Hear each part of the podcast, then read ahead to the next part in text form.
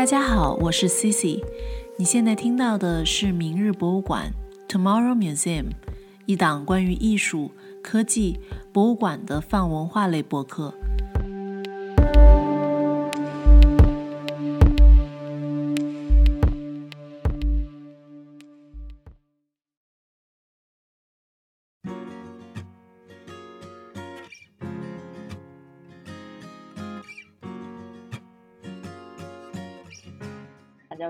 法拉盛的生命、生活、生存、生机。就对我来说，身份它可能只是在你向别人介绍自己的时候的一个代言词，但它并不是一个，就是可以限制你应该做什么的一个名字吧。这个 club 啊，它不是 L C L U B，它是 C L A B，是 club 和 lab 的 combination。就它既是一个俱乐部，又是一个实验室。你个人的身份，然后建立了很多这种松散的组织，感觉听起来它很有一个流动性。就是在寻找艺术家的时候，也是想大家和法拉盛的联系，就是对他来说，他到底是不是一个家乡？Club，我觉得他组织啊，他跟任何的组织相比，他特别好的一点就是他是呃业余的，然后他是自由组织的，就是自发的。就其实它的这个视觉元素都是来自于地图，就是你会有一种这些东西就存在于法拉盛，但是可能需要被梳理一下，被包括艺术的、包括社会的这些视角来重新看待一下之后，你可能才会发现。今年夏天，一张贴在纽约法拉盛的展览海报吸引了我的注意，它上面写着 “Homeostasis” 的展览名称，但是并没有给出具体地址，而是给出了一系列的指引。例如，请沿着凯西纳大街一直向前走，直到你看到 Q 一期和 Q 二期的公交车站，路过一个车库大门，进入一个右手边的小商超，你会看到滑板车和自行车东倒西歪停靠在外的那个，走进去就是了。大家好，我是 Cici，欢迎收听明日博物馆。今天我们很荣幸的邀请到了刚才我说的这个神秘展览的幕后策划人、艺术家张璐，在这个展览中也是联合策展人和艺术家，以及写作者顾前凡，在这个展览中他也是呃艺术家之一。欢迎两位，那就先请两位给我们打个招呼吧。Hello，我是田凡。大家好，我是张璐。嗯，欢迎欢迎欢迎。嗯，那钱凡和张璐，我最早是在《纽约时报》上看到关于这个展览的报道，然后也是在今年夏天发生的这个展览。嗯，那其实这个展览的策划跟艺术家团队也不止你们两位，因为我在报纸上其实是看到一个呃一个团体的照片的，能在这里给我们补全和介绍一下其他的各位策展人和艺术家吗？嗯，那我就呃来讲一下好了，嗯，因为这个展览是我跟呃我的 partner Herb Tam 谭海俊，然后两个人一起联合呃策展策划的，然后呃他在这里面也是呃兼顾艺术家和策展人的这个职务，他也有自己的一些绘画作品在这个展览里面，然后嗯，我觉得就是刚刚。嗯，之前讲到我们的身份，我就觉得很有意思，因为我觉得在这个展览里面，所有的艺术家，像钱凡，他是称自己为写作者，然后，呃，还有雪莉王，他也是一位写作者，就是大家不的身份都是在，嗯，就是没有被，呃，原本啊原本的职业所定定义，然后，嗯。这里面就是包括的艺术家有 Janice Chang，他是在呃法拉盛生长、生活和长大的一个韩裔啊艺术家、摄影师。他记录很多在法拉盛就是变迁过程中呃越搬越远的一些韩韩裔就是人群的一些，就尤其是小呃小的这些做生意的这个呃 business owner 的一些呃现状。嗯，然后安吴是一位雕塑家。然后他在这个展览里面也是展出了一件呃日历的作品，但是他呃，也是在法拉盛生活呃出生，然后成长的一个艺术家。就是我们其实更多还是希望能够找到，就是在这里生活过或者跟这里有一个不近不远关系的人。然后雪莉王也是他从小啊十几岁跟父母从中国呃移民到美国，然后啊在他成长的过程中，他父母每周都会带他来法拉盛。呃，要么吃饭，要么借中文书，要么租中文电视剧。然后啊，上中学的时候，他也会来法拉盛上补习班。但是他上了大学之后，跟法拉盛的关系就远了一些。然后像我跟 Herb 是在这里啊生活，然后 Herb 有十生活十五年，我大概有七八年左右。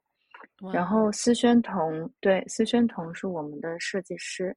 他就是。对他来说，他的关系跟法拉盛可能较远一些。他也就是，嗯，就是可能是来纽约的时间也稍短，然后来法拉盛也是因为会跟朋友聚会或者吃饭才会到来。但是在这个项目的过程中，他也是在建立一种关系。然后我想把钱帆和 Yuki 的介绍留给钱帆。好的，谢谢陆。嗯，陆是相当于是展览的联合策展人，然后他自己也是艺术家之一。然后他和 Herb 一开始 approach 我和 Yuki，Yuki 是我的 partner。嗯，他在一开始 approach 的时候，我们是没有认为自己是艺术家这个身份的。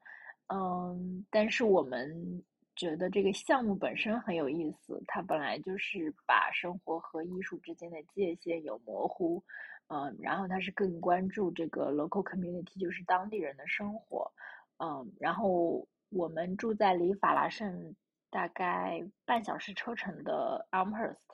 嗯，也是疫情的时候才从布鲁克林搬到这个呃 Elmhurst 来，所以就有一点像是一个这个社区新的邻居。嗯，然后我自己是感觉 有一点像我们在慢慢融入这个社区的过程中。然后，Lu 和 Herb 又有这样一个展览的项目，嗯，所以我们不能算是以艺术家的视角，就更像是以一个邻居，然后以一个嗯一半是 local，但一半又有一点点嗯离他有一些距离这样一个角度来参与这个项目的。嗯嗯，远观在 Amherst 远观法拉盛 的感觉，是的，嗯。对，嗯，我知道你们除了是策展人和艺术家，包括写作者的身份之外，都有运营嗯自己的出版机构，然后包括像篮球联盟这样可能跟艺术呃不相不太相关的一一些组织，还有很多其他的身份和工作，算是斜杠吧。就现在说的这个斜杠这个词，嗯，可以简单给我们介绍一下，就是你们目前。同时在创作的作品和同时在运营的一些事情吗？对我觉我觉得就是呃，因为刚刚我们不是在讲，就是大家啊在参加这个展览的过程里面，呃，我们不只是邀请了艺术家，然后其中当然 Herb 也是呃策展人，雪莉钱凡是写作者，然后 Yuki 的呃就是他呃 trained background 是啊建筑师，所以呃我觉得我们。就对我来说，身份它可能只是在你向别人介绍自己的时候的一个代言词，但它并不是一个，就是可以限制你应该做什么的一个名字吧。然后，所以我可能在创作的过程中，并没有过多的想我是以怎样的身份在参与这件事情，可能更多的是想，就是我我我想。做的东西是什么？就是它本身是什么？所以，我我自己可能除了一些嗯雕塑，然后啊影像的作品之外，我也会很关注啊，就是人和人之间的关系。在这个关注的过程里面，它可能呃有一种表现形式，就是啊，比如说参与参与性的展览，或者是参与性的项目。然后，所以我自己啊。就是我，呃，我很喜欢 “club” 这个词，就是嗯 c l u b 就是，呃，它是一个相当于一个社区、一个群体，所以我自己，呃，有一个 painting club，是我和艺术家 Trisha Baga，然后呃 Herb Tam，我们三个人一起绘，呃，在疫情期间开始就是创作绘画，三个人同时在一张绘画上面创作。然后啊，对，然后就是另外一个 club，呃，就是我有一个 Chinatown Basketball Club，这个 club 就是我跟 Herb 两个人啊和一群呃艺术从业者吧，他们都是不同的职业，但是都是在啊这个呃 creative field 里面，然后一起打篮球，然后慢慢衍生出的一个 club。然后我自己还有一个 Wildman Club，这个我跟钱凡可能之后也会聊到。这个 club 啊，它不是 C L U B，它是 C L A B，是 club 和 lab 的 combination，就它既是一个俱乐部，又是一个实验室啊。然后它可能探索的更多就是呃更多的项目。其实这个项目可能就是很好的一个例子，就是它是探索。呃，可不可以把艺术项目带到社区里面？然后他也看探索可可不可以把实际的项目带到艺术空间？就比如说我之前在 North Foundation 做过一个约会的项目，就是啊，人们可能去到这个空间里面，并不是去看艺术品，而是去参与一个实际的约会项目。就是可不可以在这个之间对于空间有一个交错，就更实验化吧？所以这是我。个人的对于 club 的执着，哦，我我觉得很有意思。我之前好像在 special special 的那个空间里看到这样一个约会的项目，就是张璐的这个约会的项目，是有一个小的相对比较私密的空间，有两把椅子，就是对坐的感觉，嗯，然后整个空间是布置成了，当时是布置成了有一点海滩的感觉。就对，很有很有 dating 的这种氛围在里头，嗯，对，第第一次做其实是在 North Foundation 是做的，It takes ten years to 呃 practice to be on the same boat，就是十年修的同船渡，所以我做了一条像船的 setting，然后第二第二次是在一个泳池的 setting，然后现在这个项目是还在澳门，就是有一个延伸，就是它的下半句百年修的共枕眠。是做成了一个床的 setting，就是人们的约会是在啊床上面一起睡觉，然后这样来实现。哇，我觉得有一点 performance art 的感觉了，就参与式的那种。参与式的，但是他又不，就是我就会又觉得他不是 performance 的原因，是因为他又没有 audience，就是嗯，参与者其实。既是创作者本身，但是我们可能尽量不想要留下档案，就是不想有一些影像的记录，就是实际。但是如果参与者愿意公开他们的姓名的话，也是可以。等于这个经验是他们彼此之间的，就是并没有 perform 给任何人。然后等于等于观众也是创作者，然后创作者也是观众本身。明白，明白。特别好，你只是你只是帮他们 create 了一个这样的场域，让让这些事情可以允许的去发生。对，对，嗯，就是我觉得 club 其实更多的可能是在一个大学或者是一个组织里面去听到的，更多去听到的一个词。但是我觉得非常好，就是你个人的身份，然后建立了很多这种松散的组织，感觉听起来它很有一个流动性。那你们会定期的去聚会，然后。嗯，发生一些讨论，然后这个讨论甚至还会有一些产出，这种的，就是这种的结构嘛。这个 club，嗯，很有意思。对，这是很好的问题，因为 club 我觉得它组织啊，它跟任何的组织相比，它特别好的一点就是它是呃业余的，然后它是自由组织的，就是自发的，就是这一点可能让我觉得就是嗯。它是没有呃没有限制性，就不是说我要求每一周必须见几次面这样，就所以因为有这种自发感，然后就比如说这个篮球篮球联盟，就是它叫唐人街篮球俱乐部，我们最开始就是就只是啊每一周的周日早上在啊 Chinatown 中国城的那个 Columbus Park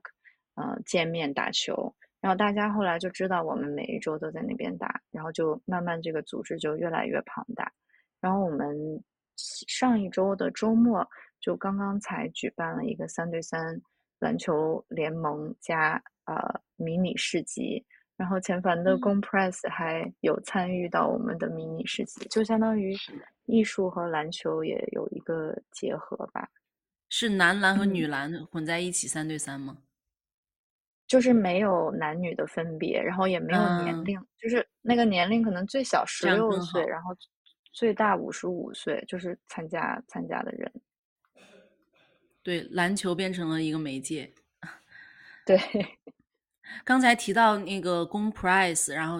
可以请钱反来主要聊一下这个公 price。好的，我我可以先补充一下陆刚才说的，因为比如嗯说，呃，陆的 boat date，其实我就有去参加过他在 NARS Foundation 的时候，然后我当时 约的是直接是和陆的一次 date，就相当于是 studio visit，但是又是在他的 boat date 的嗯项目下面，然后嗯，其实陆还为他的那个就是这些，我觉得算是 happening 的场所吧，就是他会创作一些那个 installation，所以我去的那一场是有嗯一艘船，然后整个空间是很像那种小时候去什么杭州啊，就是那种山洞，然后会发出幽暗的紫色、粉色、绿色的光，然后有一点吓人，但是又很神秘，同时又让你很心安，因为你很在山洞里。对，没错，是的，对，那个感觉。然后就我觉得是一个很特别的体验。就当然我是不只把它当成是一个 bold date，因为我我当时知道我会去见到的就是这个项目的创作者，嗯，然后但是就是从一个 participant 的角度，因为路确实有很多项目，它可能就所有的参与的人都是松散的，他的他的工作的部分更像是一个架起一个平台，然后搭了一个一个这样的舞台，但是可能聚光灯也没有在艺术家身上，嗯，也不完全在观众身上，是这样一个感觉，嗯，然后其实从那个时候开始，我就一直有关注路的各种各样的创作。然后我们现在一直在工作，就是一起工作的一个支线项目，就是 Compress 正在和路合作他的新书，嗯，主要是整理了他在嗯，他以一开始以 Wildman Club 为题，嗯，做的一系列的那个艺术创作，有很多是和他刚刚说的那个绘画的 Painting Club 和嗯篮球 Club，就是这些非常类似的，比如说是基于 community 的，在公园里面大家一起唱卡拉 OK 啊，然后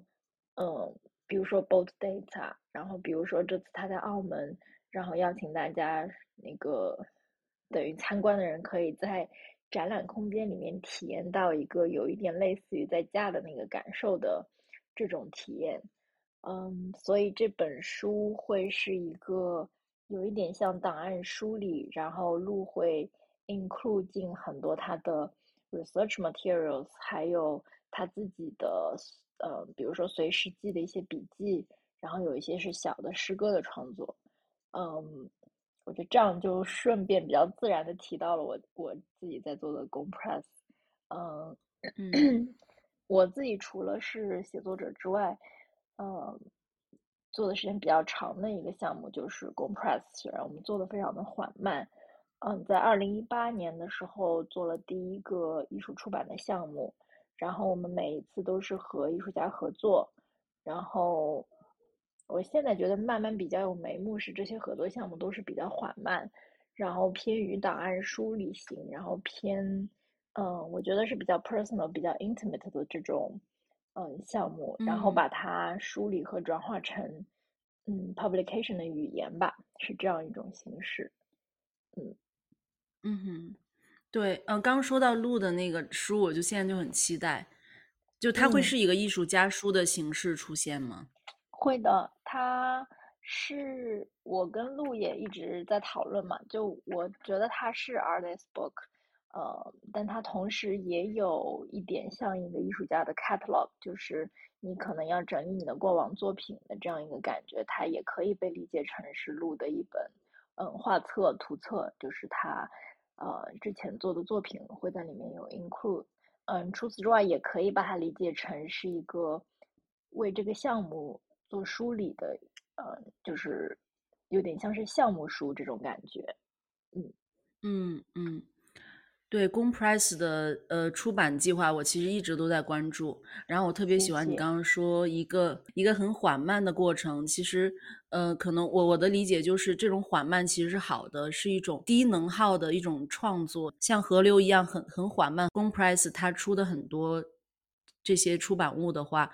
呃，更偏向于个人跟亲密感。然后出版物本身又是一个 publication 的东西，所以在这种个人跟公众之间，然后。我在翻阅这本书，可能我看到的是一一个很私密的空间，我觉得这个关系很有意思。嗯，是的，我也想补充一点，就是缓关于缓慢工作的这个过程，就是因为我们就是我最早跟钱凡在聊想要做这个项目，这些就是公共项目的梳理的时候。其实我觉得那个时候也是我早期早一些早期一些时候在做这个项目，但是在我们制作的过程中，就是我觉得我我创作的思路也越来越清晰。然后因为因为参与过因为参与过很多的项目，然后我就跟钱凡讲，如果不是呃因为做书的这个过程把它梳理出来，其实很难用一句话讲清楚，就是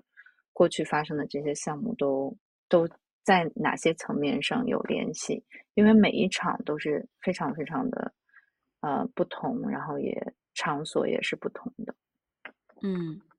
对，我也很喜欢书这个东西，因为展览的话，可能时间流逝，然后空间更迭似乎就不存在了。那书的东西。它就是一个在时空里存在的一个实体，然后你可以随时去翻阅它，也可以不按照时间线去阅读它。其实我了解很多前凡，关注很多前凡做的项目，包括也包括黑齿杂志这个平台。哦，是的，哦，我自己你都忘了是吗？没有，不敢忘。开玩笑。嗯。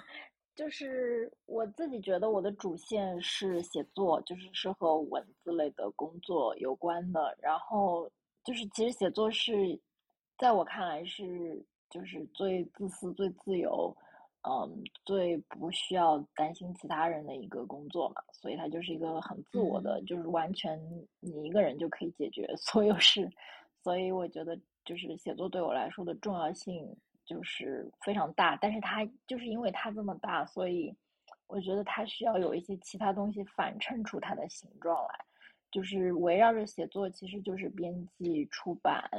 嗯，整理，就是怎样处理和文字之间的关系，可能就正好通过我的其他的那些项目有所体现。然后这些项目里面，就是公 press 比较明显一些，是一个艺术嗯出版的，就是我的身份可能是以编辑。呃，这样就包括黑池也是，就是做编辑，然后是处理别人和他们，可以说是处理别人和他们的文字之间的关系。我我我借由这个视角，可能可以反哺到我自己的写作，就有一点是这样子的一个想法吧。嗯嗯哼嗯哼，OK，那我们说了这么多，我们还是。再次回到法拉盛，回到这个夏天的荣兴广场平价百货，然后回到展览 Homeostasis，就是当然这个很有点绕口啊，for me，对，嗯，这个展览的名字叫 Home 杠 O Stasis，当然它可能也是一个一个一个完整的词，生僻词，直译过来的话。嗯，叫加 O 静止状态，但似乎又不是不是太对。我查了字典，它 homeostasis 又是体内平衡、内稳态的意思，所以我还是想请钱凡和张璐来解释一下这个绕口的展览名。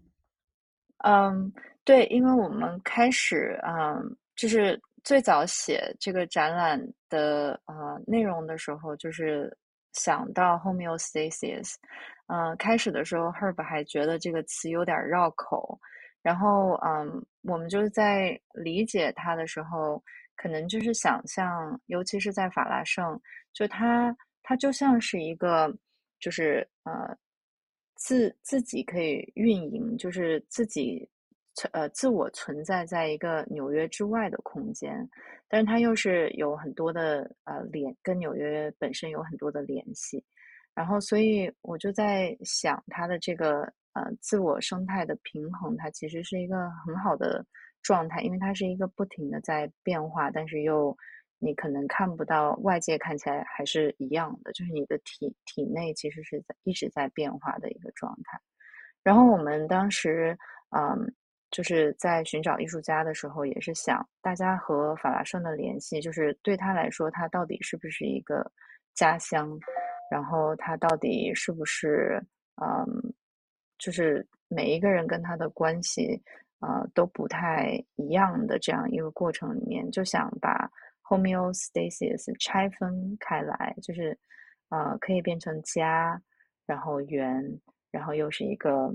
呃平衡的静止状态。就可能这这个词被拆分开，就是它在一起的时候是体内平衡，就是对呃这个地址这个法拉盛这这个本地是一个呃形容，然后但是它被拆分开来，又讲述了每一位艺术家跟这样一个地方的一个关系。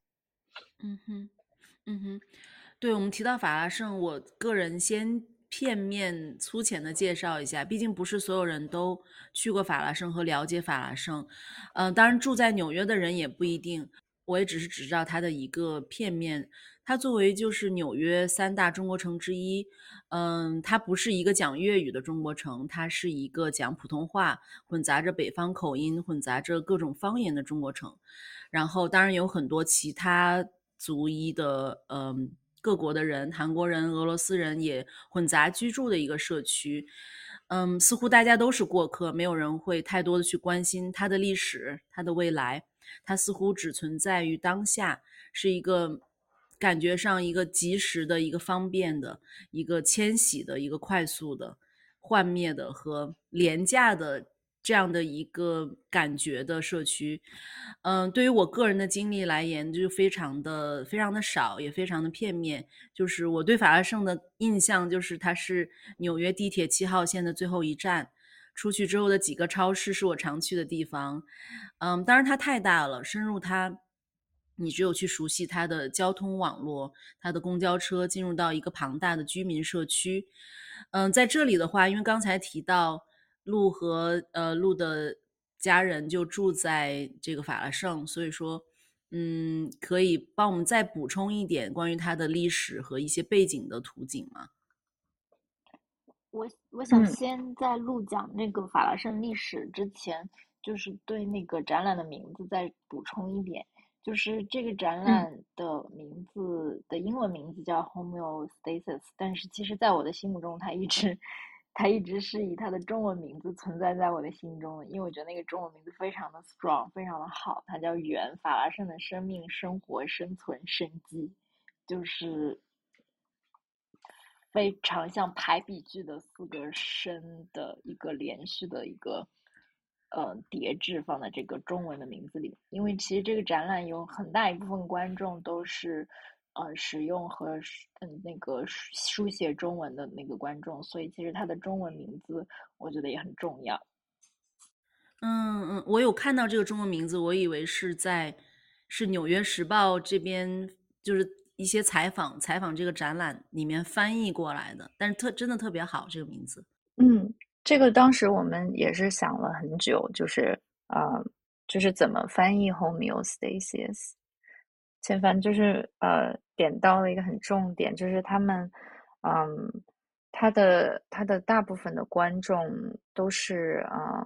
就是读写中文的，然后可能有有一些都不太会啊英，就是一一点也不会英文这样子，就包括那个商铺的呃店主，他们也很少就是可以看懂英文，所以啊当时也是觉得。嗯，如果把 homeostasis 啊直接翻译成体内平衡，会啊，就感觉会有一点干。但是因为把 homeo home o stasis 拆开之后，它中间出现了一个 o，然后觉得这个整个的这个生命、生活、生存、生计，它就是一个像圆形的呃 life，就是一生这样，所以 circle 决定，对，它是一个 circle，那就是它一直是在一个循环的状态，然后啊，所以决定把它保留为圆。就是圆也很符 合东方人，就是亚洲人、中国人的这种一个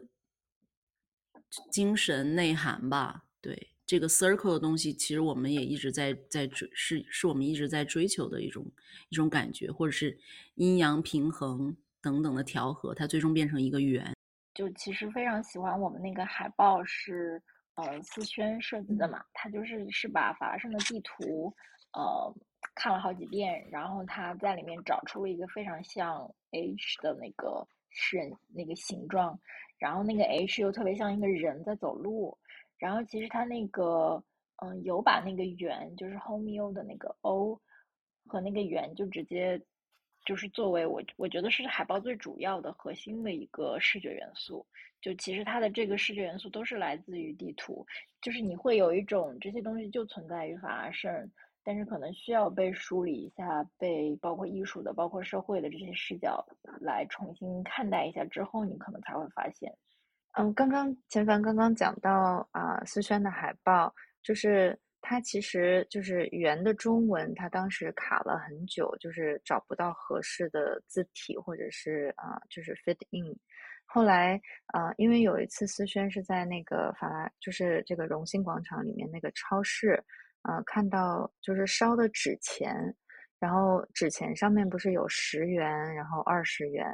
然后里面就有这个“圆”的字，但是是不完整的。然后他就做了一些，就是呃更多的研究，就是去找这个呃“圆”字，可以让它有一个呃，就是既可以读得出，但是又不是特别完整的这个“圆”字。而且他非常喜欢就是纸钱的这个嗯，就是。就是大家可能每一次想要去跟自己的呃先辈沟通的时候，都会就是烧一个纸钱，比如说带一句话。但是往往你在看到纸钱的时候，又会有一种哦，这个是一个不吉利的啊呃物品，你不想要它有有这个在就是在日常生活中出现。就是他他觉得这个反倒是一个很有意思的元素。然后于是那个圆其实最后是用了一些。历史上面啊，纸钱上面的圆拼凑出来。那我我们讲到这个题目之后，那我我就接下去讲它的法拉盛的历史好了，一点点历史。呃，因为我我我和 Her 不是嗯，就是他是十五年前嘛就搬来这边住，然后像我就是七年前搬来住，然后我是呃从中国来到。纽约，然后啊读研究生留下来的。然后我当时搬到法拉盛的时候，是在纽约生活了五年，就是那五年是在布鲁克林，呃，就是 Pratt 旁边住，嗯，Clinton Hill 这里 b e d s t y 但是我五年之后就有搬到法拉盛，当时其实有蛮大的落差，就是我觉得，我觉得就是呃，大部分我的艺术家朋友还有。呃，我的我的朋友们都住在布鲁克林或者是曼哈顿，然后从法拉盛到嗯布鲁克林其实是没有很方便的交通，啊，要穿要穿越过曼哈顿，所以嗯，所以有的时候就是我搬到法拉盛会有一种莫名的孤独感，就是我觉得哦，我不能就是说哦，今天去找一个呃艺术家朋友喝一杯咖啡，然后聊一下自己的想法。就在大在大部分在法拉盛生活的，啊，基本上就目前，啊，基本上都是啊，就是 working class people，他们每一天都很繁很匆忙很繁忙，啊，然后也有一些年轻的啊年轻一代的人，啊，但是他们就是会更小一些，就是并不是像呃我这个年纪吧，就其实很很难交到朋友。嗯，但是反倒就是刚开始的时候，觉得会有一点孤独，离艺术圈比较远。然后，但是在疫情之后，可能我看到了一个不一样、更不一样的发生。因为我之前也是大部分时间我都不在家，就是每次都是在外面跑，或者是很晚回家，只是回家吃饭、睡觉、休息。然后我会，呃，疫因为疫情的缘故，在法拉盛待很久。我期间还做做了一个呃纪录片，然后也因为在家常待，然后跟隔壁的邻居阿姨就是关系很好，我们他我们会一起交流种花心得什么样。但是，就是我我在这个跟法拉盛呃呃有一个更熟悉的过程里面，然后也愿意去了解它的历史。就是在我呃刚刚来的时候，可能也只是片面的知道它就是呃大部分是华人在这里生活，然后也有很大的呃一呃一片是呃韩韩裔美国人韩裔韩裔群族的一个生活区，然后也有很多印度呃人生活的区域，然后嗯就是可能仅仅只是这些，但是因为在做这个展览的时候，我跟 Herb 就是也去做了一些更多的 research。其中就了解到，其实法拉盛是，呃，当时荷兰人登陆纽约最早的地点之一。就他们登陆之后，把法拉盛命名为呃法拉盛，呃，然后这其实是荷兰的一个小镇的名字。然后因为最早，然后它也是呃美国就是呃有自己宗教自由的地方。因为当时特别出名的有一个法案叫呃是在一六五零年叫法拉盛。Flushing Remonstrate，嗯，这个东这个这个抗议的这个抗议书最终就是通美国的议会通过，然后也是因此就是建立了呃美国对宗教自由的一个认可，所以这个这个当时在法拉盛也是非常重要的一个历史。然后到目前为止，就是法拉盛还是拥有很多不同的宗教啊实践的一个地方。而且在法拉盛很有意思，它的教堂基本上，呃，有一些大的教堂，一些印度的呃大的教堂，但是很多教堂都是像在家里面一样，就是呃隔隔壁的邻居就是就是一家台湾的基督教，然后也有佛教，就是很多很多不同的宗教在这里还是有啊沿袭。然后华人其实是在一九六四年是世界博览会之后才大量迁入。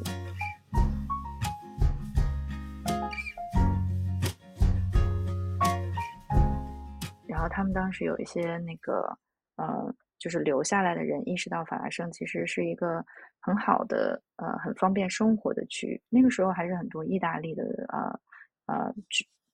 呃，人群生活在法拉盛，所以自此之后，就是很多的韩韩国，呃，人，然后，呃，呃，大家才慢慢发现，然后大部分的中国人涌入是在九十年代左右，然后，啊。嗯，大家也是，就是很多来寻找工作机会，然后于是迁入。所以其实华人呃迁入到法拉盛，算是在法拉盛的历史的很后期的一部分，就非常的嗯离现在比较接近的时间。嗯嗯，我有看到世界博览会的一个呃，不能算是遗址吧，因为它现在是不是改造成了纽约科技馆的这个所在？地方，然后还是有一个圆球在这个广场上，这样子就靠近 Queen's Museum 啊这边，对不对？对，对，Queen's Museum 其实就是当时的呃世界博览会的纽约馆，就是他们没有啊拆拆拆掉，所以就保还是保留了。嗯，对我有这么一个印象。那说了这么多，继续回到我们的 Homeostasis 这个展览。嗯，就是我很好奇，这个展览的缘起是一个怎么样的来龙去脉呢？具体到选择像荣兴广场这样的一个小商超，这个商超有没有什么特殊的意义呢？还有就是说，是从怎么开始跟这个老板开始聊，然后最终促成了这样一个展览，肯定是一个很有意思的过程。嗯，那我就。来讲一下，就是最开始有这个想法的时候，其实是刚刚我提到我有在疫情期间拍摄一个法拉盛的纪录片，然后那个纪录片当时因为疫情的缘故，很多的呃商铺都关门了，所以我大部分那个纪录片就是在相当于在街上，呃，就是叫 wander around，就是闲逛。然后，嗯，我发现法拉盛这个地区的，嗯，就是建筑特色，就是在跟其他的中国城非常的不一样。嗯，你像曼哈顿的建筑特色，其实大部分因为它移民是早期一些的移民，然后也是从广广东，然后香港地区搬来，所以，曼哈曼哈顿的中国城有一种呃七十年代香港的感觉。然后，但是搬到法拉盛的时候，呃，你就会发现它有一种跟我小时候在中国长大的那个呃城中村的呃那种呃建筑特色很像。然后你会发现它有很多的小型商场，所以那个纪录片很多就是我设定了有五个商场我会进入，然后拍摄其中呃一些内饰，然后很多的商场它都是非常的嗯嗯，就是对我来，就我当时用一个形容词就 inefficient，就是嗯不是很有效的在利用空间，它都很小很窄，然后有的时候只有一层和地下室，不像是现在我们提到。啊，中国的商场都是比较高楼大厦，但是法拉盛现在也在经历这个变化，就也有很多高楼大厦式的商场。然后于是我就发现，啊，可能在这个变化中去记录这些小型的商场，然后这些让我能够想起很多九十年代、零零年代中国商场的一些感觉。所以，一是因为这个外貌。然后二是因为就是特别关注到这个荣兴广场，是我跟 Herb 两个人也是在疫情期间发现所有的商场都关了，嗯，也包括荣兴商场。但是荣兴商场的那个呃空间是一个很特别的空，它只有一层，然后呃其中的那个呃小卖部就占了三分之一的空间，旁边有一个当时是一个服装店，疫情期间。然后啊，理发店还有一个奶茶店，然后就这么几家店铺全部都关着门，但是它的商场的公共空间是开放的。哦，当然还有一个就是电话铺。然后它那个当时商场关着，但是它的中间就总是会聚集很多人。于是我们两个就觉得很特别，就为什么它呃。的这些个人的店铺是关着，但是它的公共空间却反倒很多人。然后后来我们就发现，哦，原来商铺虽然关着门，但是他们贴了很多租房广告、找工作广告，就这些手，而且都是手写的广告，在这个空公共空间里。所以这些啊，在公共空间存在的这些呃广告信息，它既没有呃占用到商铺的位置，然后它也提供了就是给公共空间的这些观众一个。呃，可以观看的东西，然后他们又不是在一个封闭的空间里，所以我反倒就是我们两个就当时就讨论，觉得这个空间就很有意思。它它就相当于一个 semi public，就是它既是公众的，但又不是那么的公众，它是存在在商场中的一个公共空间。于是就啊想到哦啊，我们已经有这么一个群体在观看这些广告。那我们如果啊将艺术介入到这个空间里面，就相当于提供给这些啊来观看展览的，就来来观看广告的人啊一个可以观看啊艺术品的机会。当时就是这么一个简单的想法。嗯，对对，我也有印象，就是比如在法拉盛，你会看到很多的像公交车牌或者是电线杆子上都有很多的。海报包括广，就是你刚刚说的广告，还有小纸条，你可以撕下来一个电话，这样去租房子、招工或者是看病的一些信息。当然也很多那种 on sale 的 flyer，然后在窗户上、门上，就特别是这种似乎不太景气的这种商场、这种店铺门口，就特别多的这种有用的生存信息。对，那此刻就是艺术家的作品，好像。呃，介入了这些窗户空间，然后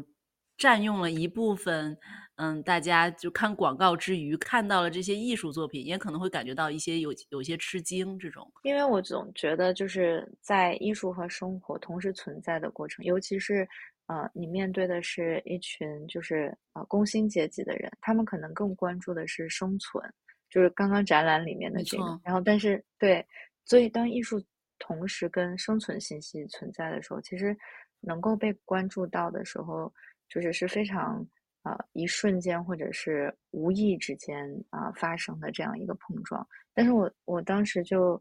跟 Herb 就在讨论，就哪怕是这么某一瞬间，让他们停顿了一下，觉得哎这个东西为什么会在这儿啊？然后或者是嗯，就是有一个疑惑，说哎这到底是是什么？就比如说像雪莉的作品，她。就用非常稚嫩的中文写了“妈妈吃饭了吗？”啊，其实是一个 love message to her mom，就是给自己妈妈的一一封啊一封一个 message。但是当就是人们看到这样一句简单的问话的时候，就还是会觉得，哎，为什么就旁边是租房信息，这里会有这句话？这个这个疑惑会被打开。所以老板会是一个什么样的感觉？一些一个橱窗会给到艺术家用他的艺术作品来占用这些窗户的空间吗？其实我们当时觉得，就是因为就是在介入的过程里面是跟每一个店铺分开沟通的，因为商这个商场就是有意思的点就在这儿。当时是因为我们就跟欧宁老师在聊这个，然后欧宁老师就问到一个问题，说：“哎，这个商场是，呃，是有一个总管在管理这个商场，还是每一家店户管理他们自己，然后管理公共空间？”就是我觉得这个。就是一个很有意思的点，就比如说现在我们大型一些的商场，它都是有个物业，然后物业就管理你扔垃圾呀，或者是店铺的呃整个商场的装修。但是因为这个商场非常小，然后我在跟那个美妆店老板聊的时候，我就说：“哎，你这个商场是谁来负责？”就是他就会说：“哦，他们自己负责。”就是好好的点就是，比如说他们想挂个牌子呀，或者是。呃，呃，修个门面呀什么，他们自己就决定，不需要就是上报到物业。但是他也觉得很不方便的一点就是，他需要，比如说他们扔垃圾，就是纽约星期几是呃拿那个塑料垃圾的，然后呃如果说他们被罚款了，那个垃圾是需要追到哪一户扔出的这个垃圾的，所以他们需要自己去协商这些。就是我就觉得在这样一个环境里面，它更有意思的点是，它更多的是一个自我管理的过程，就是自我经营、自我管理，就是自我调节的一个对自我调节的一个平衡状态。然后我反倒就是可能觉得，呃，这样就是更私人化吧，就是它的管理性质。但是，嗯，它也留下了，就比如说它商场的。外门面就门门面的那个部分，就有一些痕迹是非常强烈的，它是自制的一个状态，就是它有一些什么水泥把之前的名字盖住了，但是新的名字已经挂上了，旧的名字还没有完全抹去，就是这些痕迹就明显的呃讲述了他们并没有一个统一的管理，统一的就是嗯处理的这些这些地方。然后呃，讲到跟老板的沟通，嗯，很也是一个很有意思的过程，因为是跟每一家商铺呃分别的沟通，然后其中有两家商铺是特别的支持，然后我们在这两家商铺，一个是美容店的老板，一个是理发店的老板，他们都特别支持，嗯，虽然他们不明白就是我们在做什么，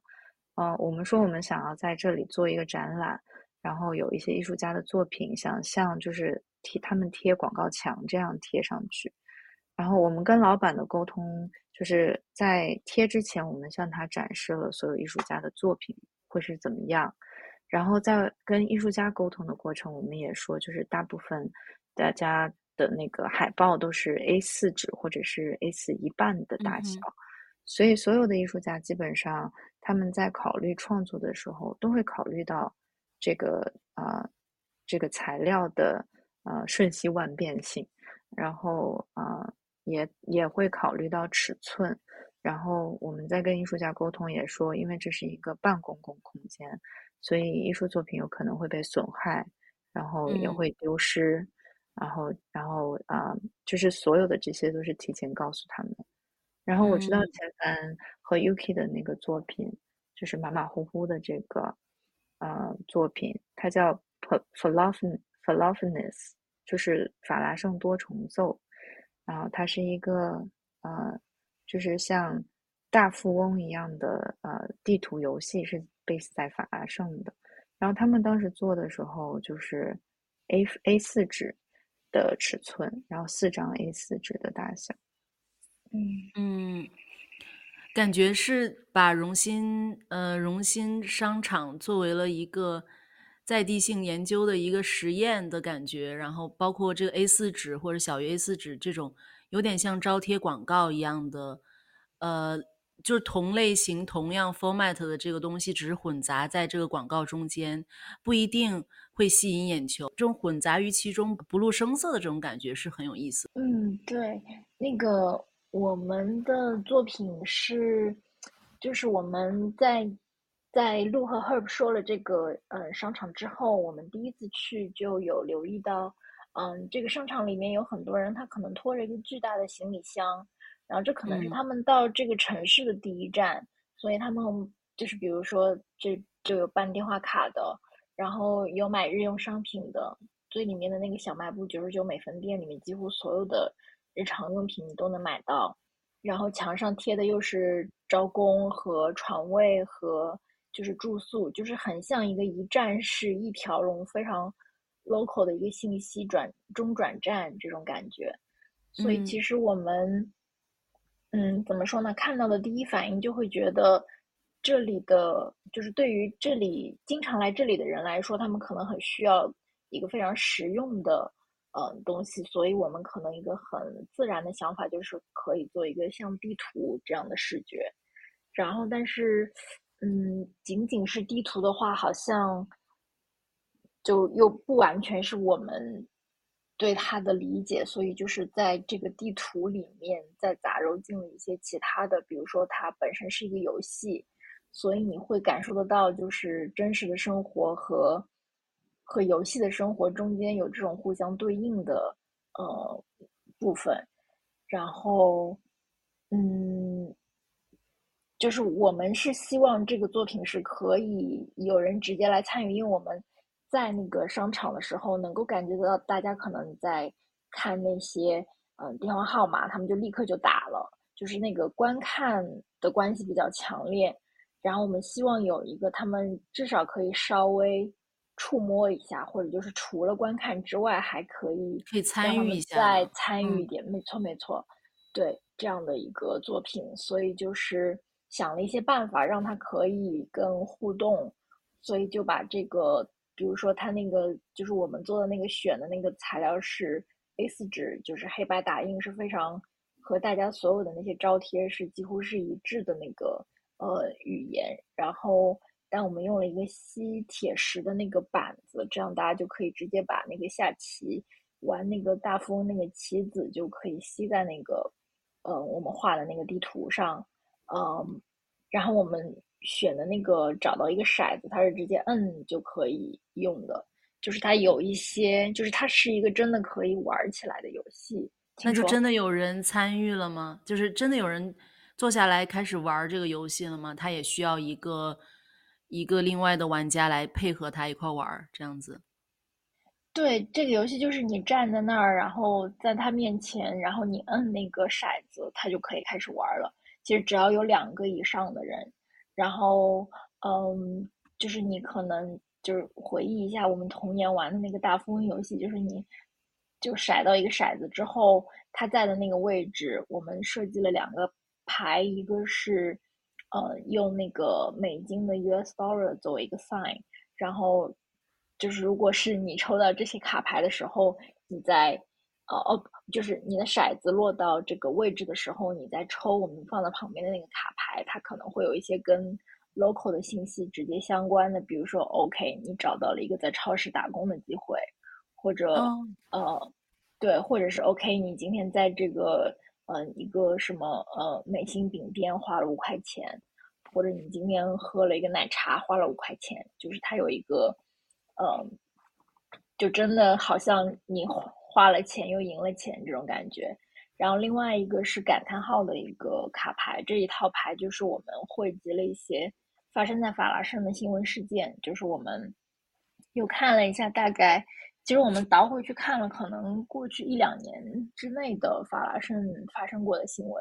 然后就有一些虚构，但是就是有些比较隐晦，但是就把这些新闻变成那个。嗯，事件怎么说？就是把新闻事件写成了那个卡牌上的内容。嗯，比如说有一个地方是，嗯，曾经有过一个 KTV 夜店的那个舞女，然后就嗯跳楼自杀。然后我们写的就是在这条，如果你的妻子正好在这条路上的话，你这一轮可能得停一圈，就是嗯，停一轮玩这个游戏。然后还有比如说，嗯，其实和荣兴广场对应的，刚刚路也提到一些，就是法兰盛也在经历这个 gentrification 的过程。所以比如说那个新的 shopping mall 开了，然后呃，你是一个怎么说？你是一个小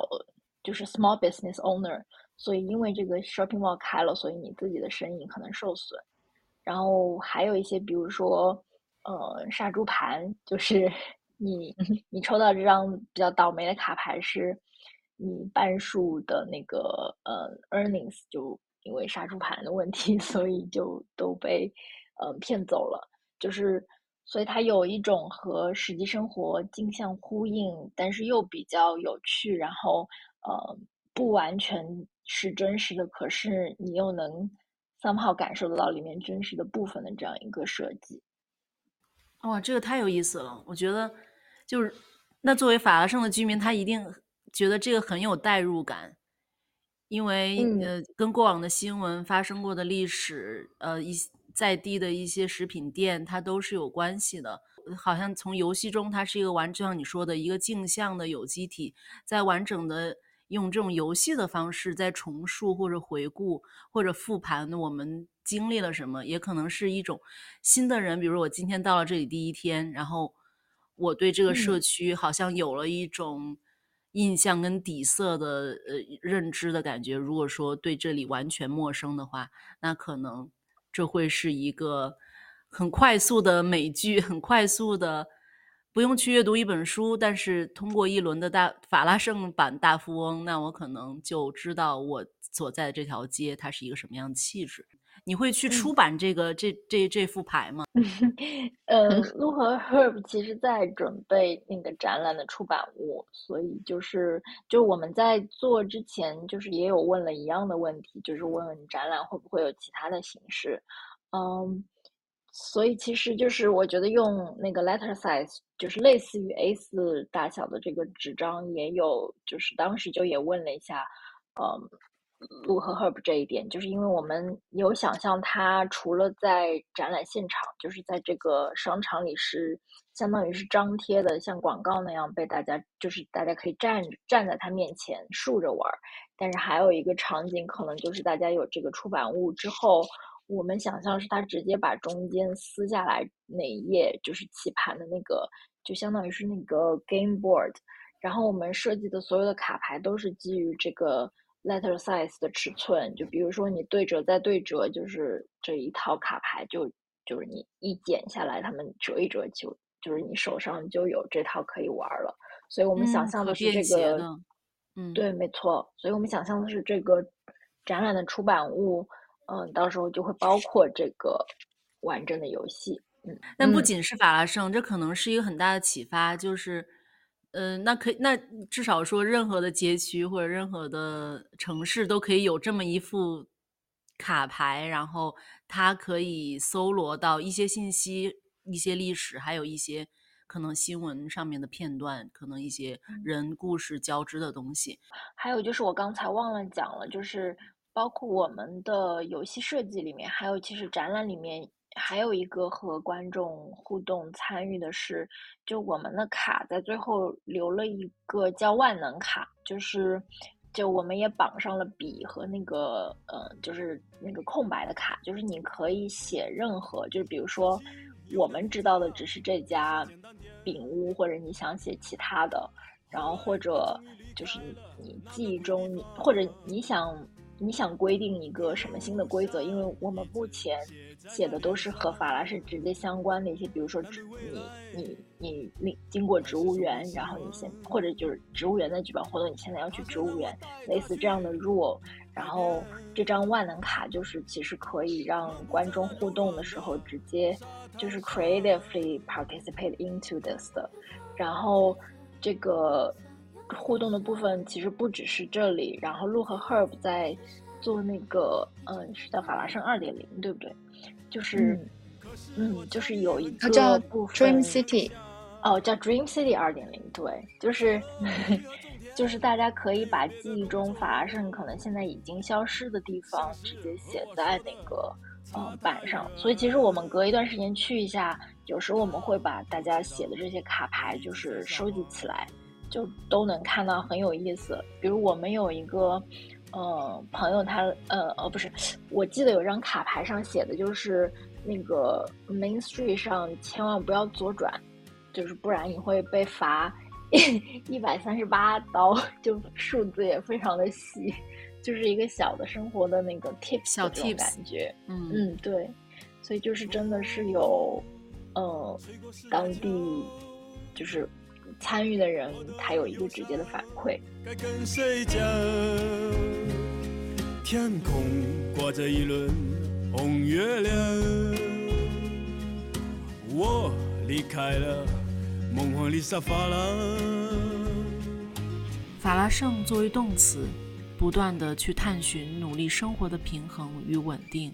作为形容词，它的留白将人们带回已经逝去或被遗忘的过去；作为幻象，艺术家参与进这个介于希望与现实之间的空间；而作为家，它是一个庇护所，同时也是一个充满流离和变迁的地方。我与张璐钱凡的对谈仍在继续。我们将在下周推出本节目的下期，继续聊 Homeostasis 原法拉盛的生命、生活、生存、生机这个展览。我们下期再见。